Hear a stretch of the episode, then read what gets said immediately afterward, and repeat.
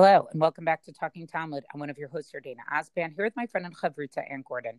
Our daf today, Masach Psachim, daf Ayin Vav, 76.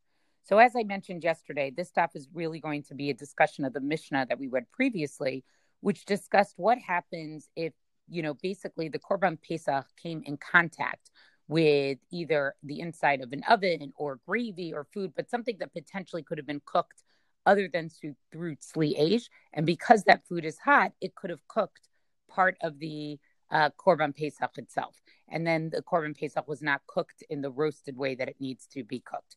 So the Gemara takes a very interesting detour here for this daf and really discusses, I would almost say, some of very fundamental concepts that underlie kashrut. Um, and sort of the mixing of foods together. And it begins with the following discussion, which really has to do with how do foods absorb each other? In other words, if you have milk and meat that accidentally come in contact with each other, do we say that the meat, you know, absorbs the milk or the milk absorbs the meat or, you know, vice versa in some capacity like this? So, Itmar, it was stated, cham cham. So you have hot food that falls into hot food, right? Meaning, and the the idea would be, you know, hot meat that falls into hot milk or hot milk that falls into hot meat. Divrei hakol, everybody says, asur, it's going to be forbidden because the idea is is that the heat, right, causes some type of absorption.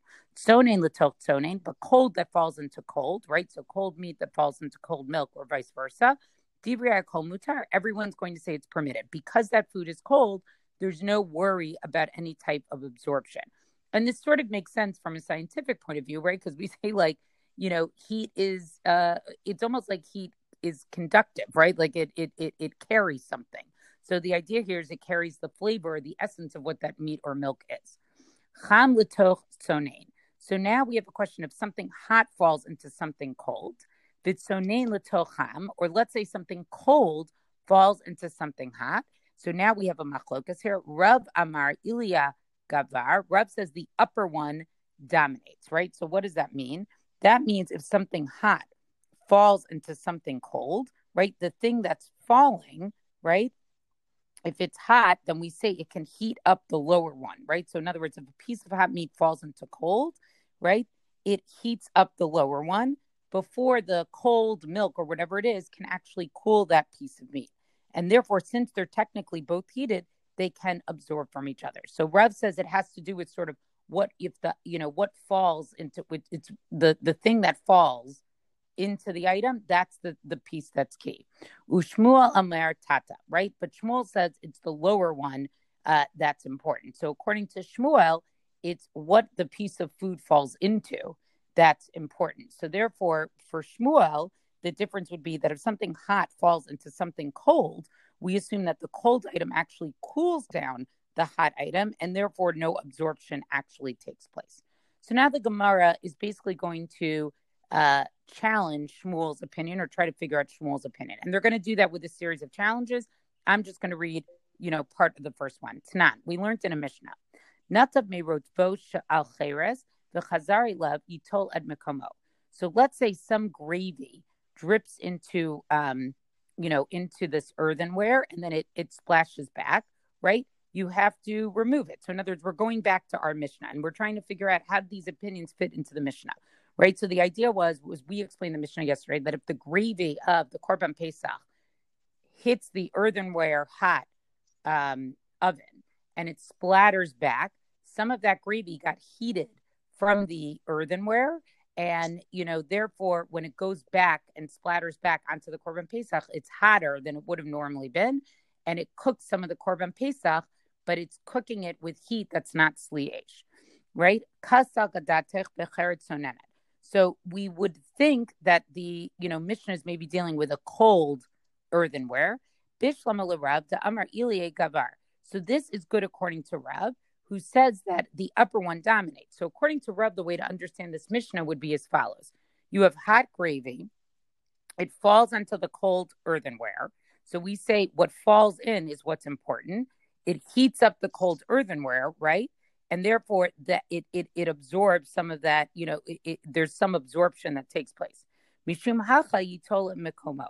So when the gravy goes back you need to remove it from its place. The azal rotav mirtachle lecheres, because the gravy, right, is go- basically going, heats up the cold earthenware, right, which is dripped uh, dripped into, um, because the gravy is sort of the upper one.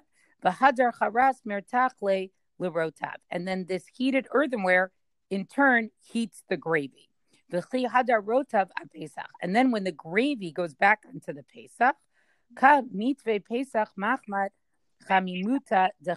the Pesach is partially cooked, right, from the heat of the earthenware. Right? And we know that the Torah says, right, that it has to be fire roasted and not roasted because of machmat avarcher, because of something else.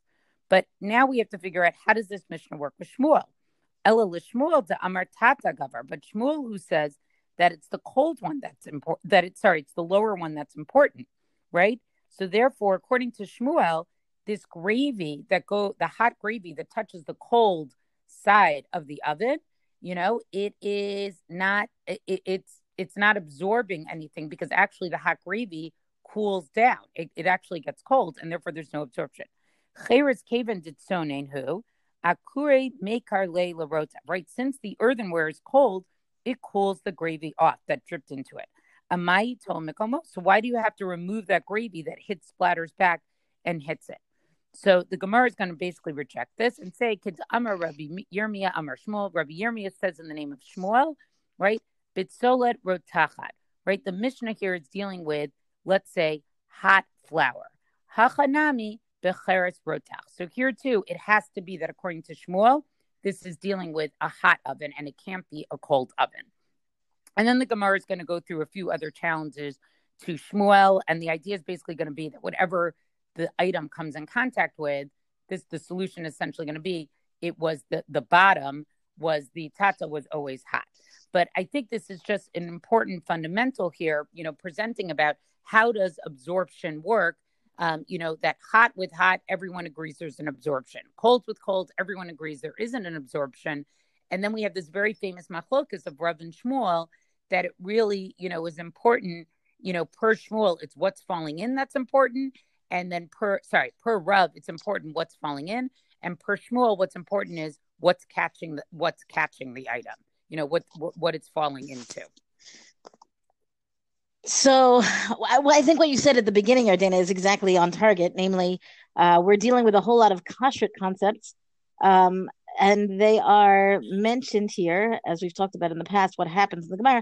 They are mentioned here with the assumption that, of course, you already know it all, and uh, you know, but we don't. I mean, I'm sure many of the people listening, you know, are co-learners, and I I know you do, and I also do know quite a bit of Hilchot Kasher because of living kosher, right? But that's not the same thing as the Gemara's assumption right? The uh, the Gemara just takes it as a given that, of course, I mean, it's going to make a reference to something, and we're all going to be on the same page, quite literally. Just so, I want to mention one I will thing say before that you move on to what you were going to do, right? But I think what's fascinating here is is that when you initially read that Mishnah, you think it's an issue about tzli esh. But then the Gemara really, in an amazing way, is able to show no, this actually has to do with fundamental kashrus issues and and the issue of absorption with heat. Right. So what I wanted to say is that the you know in this discussion the the Gemara goes on to talk about here a specific breita, right? That's brought that's brought from elsewhere, right? That is specifically about the kashrut, as opposed to it's not. The Gemara goes on to not be conflating the two, right? The the korban pesach issue or even the general absorption. It does give us a little bit more background, I think, than we usually find, which is what I was trying to get at. Tanya Idach, right? So we're in the middle of the discussion, Yardena, that you've just represented here. This is kind of the classic case, right? What happens if you would have, you know, we say a drop of milk into a vat of, of chicken soup, a big pot of chicken soup. Except for in this case, we're talking about hot and hot, right? The milk that falls into your, into your, I'm sorry, hot meat in this case, falls into hot milk um, what if you had something that was cold that falls into something that is hot? Either way, it is considered a sur. Meaning, if the base is the if the base that is uh, receiving the new item is hot, either way, the the mixture of them, the combination of them, becomes prohibited. But if you have something hot that falls into something that is cold, or if you have something that is cold that falls into cold, meaning your base is cold, then you can rinse it off. Or rather, can you rinse it off, right? That's the question. Rinsing it off might indeed be sufficient. Oh, I'm sorry. So in those cases, if, if it falls into cold and cold, then you're fine. And the Gemara comes the, comes and asks again, or it's really this, breita. Really, can you do that? You can wash off the hot that fell into the cold.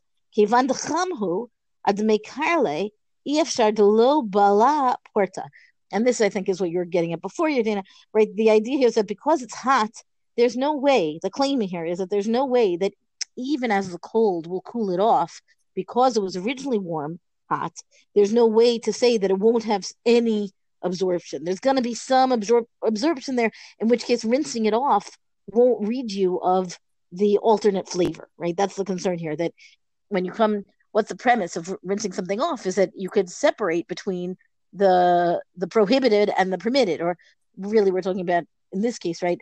Meat and milk, each of them is permitted except for when they're in combination. And if the both items are cold, the presumption is that you can you can wash off the the one the other one, and then because it's permitted and permitted, you have if you have no need of if you have no absorption, then you have no need of worrying that absorption took place. Meaning, if something is cold. Um, okay, so the Mishnah, this Breita, sorry, it's not a Mishnah. The Breita continues. Um, Admekarle, or this this is now the Gemara is still on this Mishnah on this Breita. Oh my goodness, I cannot talk. Admekarle this is why I said there's no way that it didn't absorb a little bit. Klipa miha nibai. So then you have to remove a little bit to like get the skin off or scrub off a little bit of the top layer of whatever it was that that the the hot that fell into the coal. And and then you should be okay.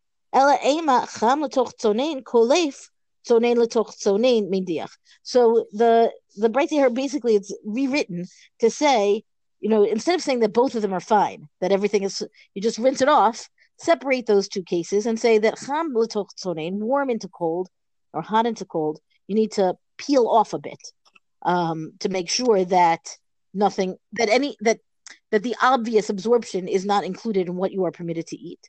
And cold in that falls into cold, you're fine, just rinse it off. So again, this is the the I would say this whole Breita is here to bring the background proof or whatever you want to say for the all the discussion about the absorption with the roasting of the korban pesach, and then um, the Gemara goes on here to say, well, that's fine if we're talking about hot and cold, just basic hot and cold. Amar That's the case. Cold into to cold, rinse it off. Amar Avhuna lo shanu el shalom that's fine if you're talking about just cold foods. But what happens if you have something that is salted? Now, salted here does not mean uh you I don't know, put a little bit of salt on your potato to make it taste better. It means salted like um like pickling, right? Like it's a it's a right when we salt meat. I think of deli, right? It's it dries it out even, right? There's there's a whole food um category of salted foods and so and they are technically officially cold in that they are not hot in terms of temperature. But rav huna's point here is that cold rule that we just had cold and cold where you wash it off is not going to apply for salted food. Because salted foods according to Shmuel is like it is boiling. That's it, it is so invested in the taste of the item that it is. Kavush harehu kamivushal meaning something that's and this is really pickling, right? Something that is marinated in brine, right? That is pickling. It's as if it's cooking. So salting your food might not be identical to pickling. I mean, it's not, but but both of these categories where you end up with the salt um I don't know what it does to the food, right? It it, it affects the taste of the food to make it kind of entrenched well, in the well, time that you, it is in the t- but i think you know think about it. If you over salt something it's very you can't get rid of that. You know what i mean? Like it just permeates. It's not like you can it's very hard to rinse off salty or brine. Like once something um, is inherently pickled yeah. you can't depickle it or desalt it. Right, but so that it suggests that the issue is the saltiness itself, and I think the issue is the time that the salt then right. That's what I'm or, trying or to say. that is given. you can't get rid of that flavor. That's what I'm trying to. I, I yes, I'm agreeing with you. You can't get rid of that flavor. That it's not just right. a saltiness. It's not just the saltiness, but like there's nothing you could do to remove that taste. You can't rinse it off. You can't cut it. You know, right. Can't peel right, it right. off. That's Fair what enough. I'm trying to say. So, and Rava makes the point, which I've just said before, that when we talk about salting here, we're not talking about the salt that you would eat with your food. It's the salt that you would actually wash off in order to be able to eat that food, and yet it still is changed by virtue of having been salted to that extent. So the Gemara continues and has this case. Hahu bar gozala the nafal kada de kamba the kamcha kam no sorry the chamka. Hahu bar gozala the nafal kada the chamka. There's a bird, a young bird that fell into a jug of kamka. Chamka here is kutach, our old friend kutach, meaning this is the quintessentially dairy item that it is, you know, you can't get more, you can't get more, uh, a more clear example of a solid food that is dairy, right? It doesn't talk about cheese, it talks about kutach, which is this mixture. Um, uh, of you know grain and and milk right basically um and it's, it's a soured i guess somewhere along the way so then the question is is this food right your the bird falls into the kamcha kam, um and then the question is is that meat or milk together or could you then rinse it off you know and and call them separate so Rab Chinana the Rava mi Pashrona permitted it right he said that that case for all that it would seem to be, you know, this quintessential problem, turns out to be not such an issue. Um, not such an issue. Um, because, well, I'm going to read it inside because I, I think it's a really nice rendition of what Rava has to say about it. Amar Rava, man chakim lemishra milta kiha. Who is wise enough to permit something as complicated as this if it's not Rav Chinana bar Rava mipashron? Yeah.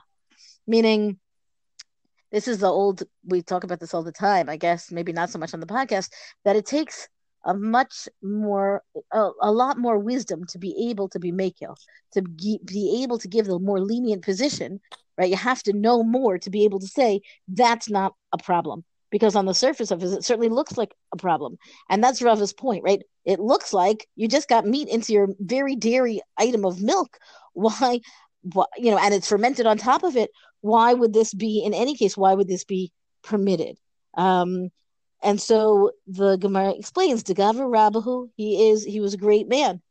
And therefore he could see that there's a reason for the leniency even though it appears to be something that should be prohibited. And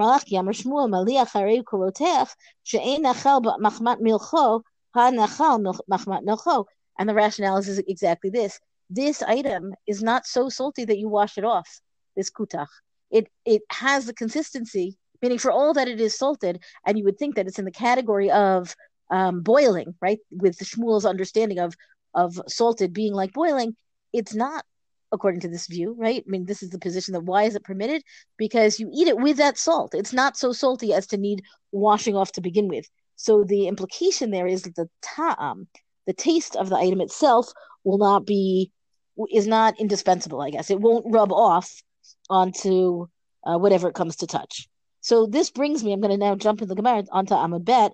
It brings me to uh, just, and I, I want to, in the interest of time, I'm just going to mention it really outside of the daf itself, um, to say that the Gemara goes on to discuss other mixtures. And it brings us back to the Korban Pesach of where do you have mixtures in such a way that you, you know, uh, to what extent does it become a problem? And not necessarily prohibited foods either the Gemara gives an example of what about two korbanei pesach that are that meaning two groups come to make their korban pesach, and each one of them has to do the roasting, right? So can you then roast them together? You know, in the same in the same experience of roasting, or is that going to be a problem of the mixing of flavors? I mean, the mixing of flavors of this korban with that korban, where neither is prohibited right? Each one is permitted to those for whom it is designated and and ordered and everything like that. But to mix korbanot pesach where you're not going to be part of the other one, uh, you know, is potentially a problem. So, and that's exactly the Gemara says. No, lo rovet gufin. You've got a mixing of these carcasses of the two animals, and you could end up switching them by accident and you end up really in trouble so it's not a meat and milk kind of prohibition it's a matter of keeping everything straight as it is designated and that's the plan for the korban pesach but what but to bring it back to kashrut meaning because again we've got this interplay between the korban pesach and kashrut this mixing of flavors um, is is an interesting question that comes up. We'll see this much more once we get to Hilchot Kashrut down the road, right? Because that you could ask the same question about the same cut of meat, one kosher, one not kosher, and you cook them together. They one ta'am is not given off into the other ta'am, the taste, in terms of the taste itself being different, but the taste itself is considered halachically different because it's not just about meat, but about the permissibility of it. So here too, the korban pesach the ta'arovet of the same exact flavor, meaning two different animals, two different goats, let's say. They're the same, it's going to have the same flavor to each family,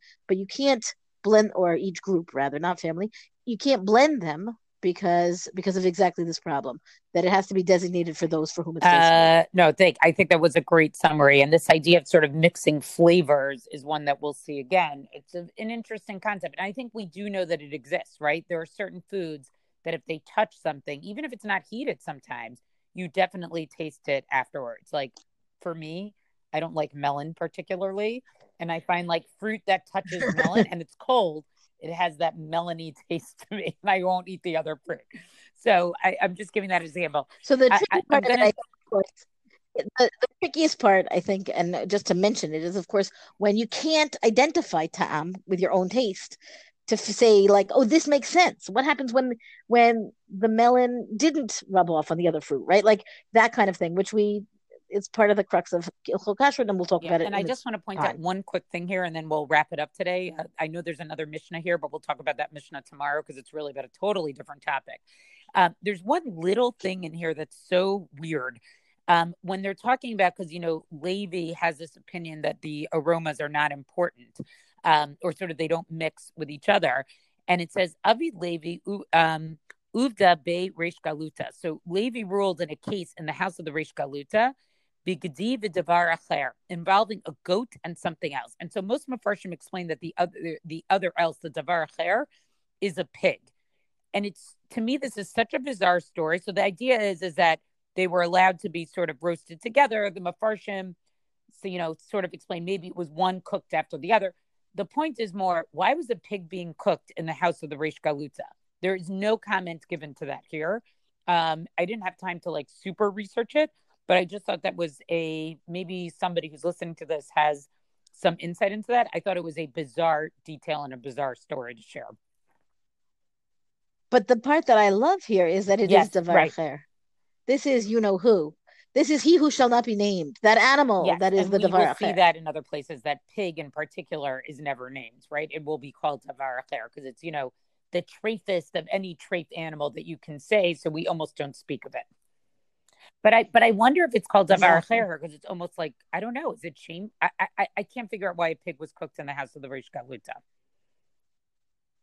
You know, when I was a kid, there was an ad, I guess on TV, maybe radio, where they talked about the other yes. white meat being pork which is you know and i've and and this like it's not it's obviously you know supposed to that's an ad for it you're supposed to then go eat pork and we're not supposed to go eat pork so it doesn't work as far as that goes it's the opposite meaning of right. other right but in this case like I, I keep thinking like we all know what we're talking about right wink wink nudge nudge and i think that there's something to be said for that that they they're all so much on the same page to be able to say that this is not you know davar means pork and and we know what we mean. We all know what we mean, and we're not even going to have to name it because we all are. Well, that's know. our daf discussion for the day. Do us on all major podcasts. Thank you to Rabbanit Michelle Farber for hosting us on the Hadran website.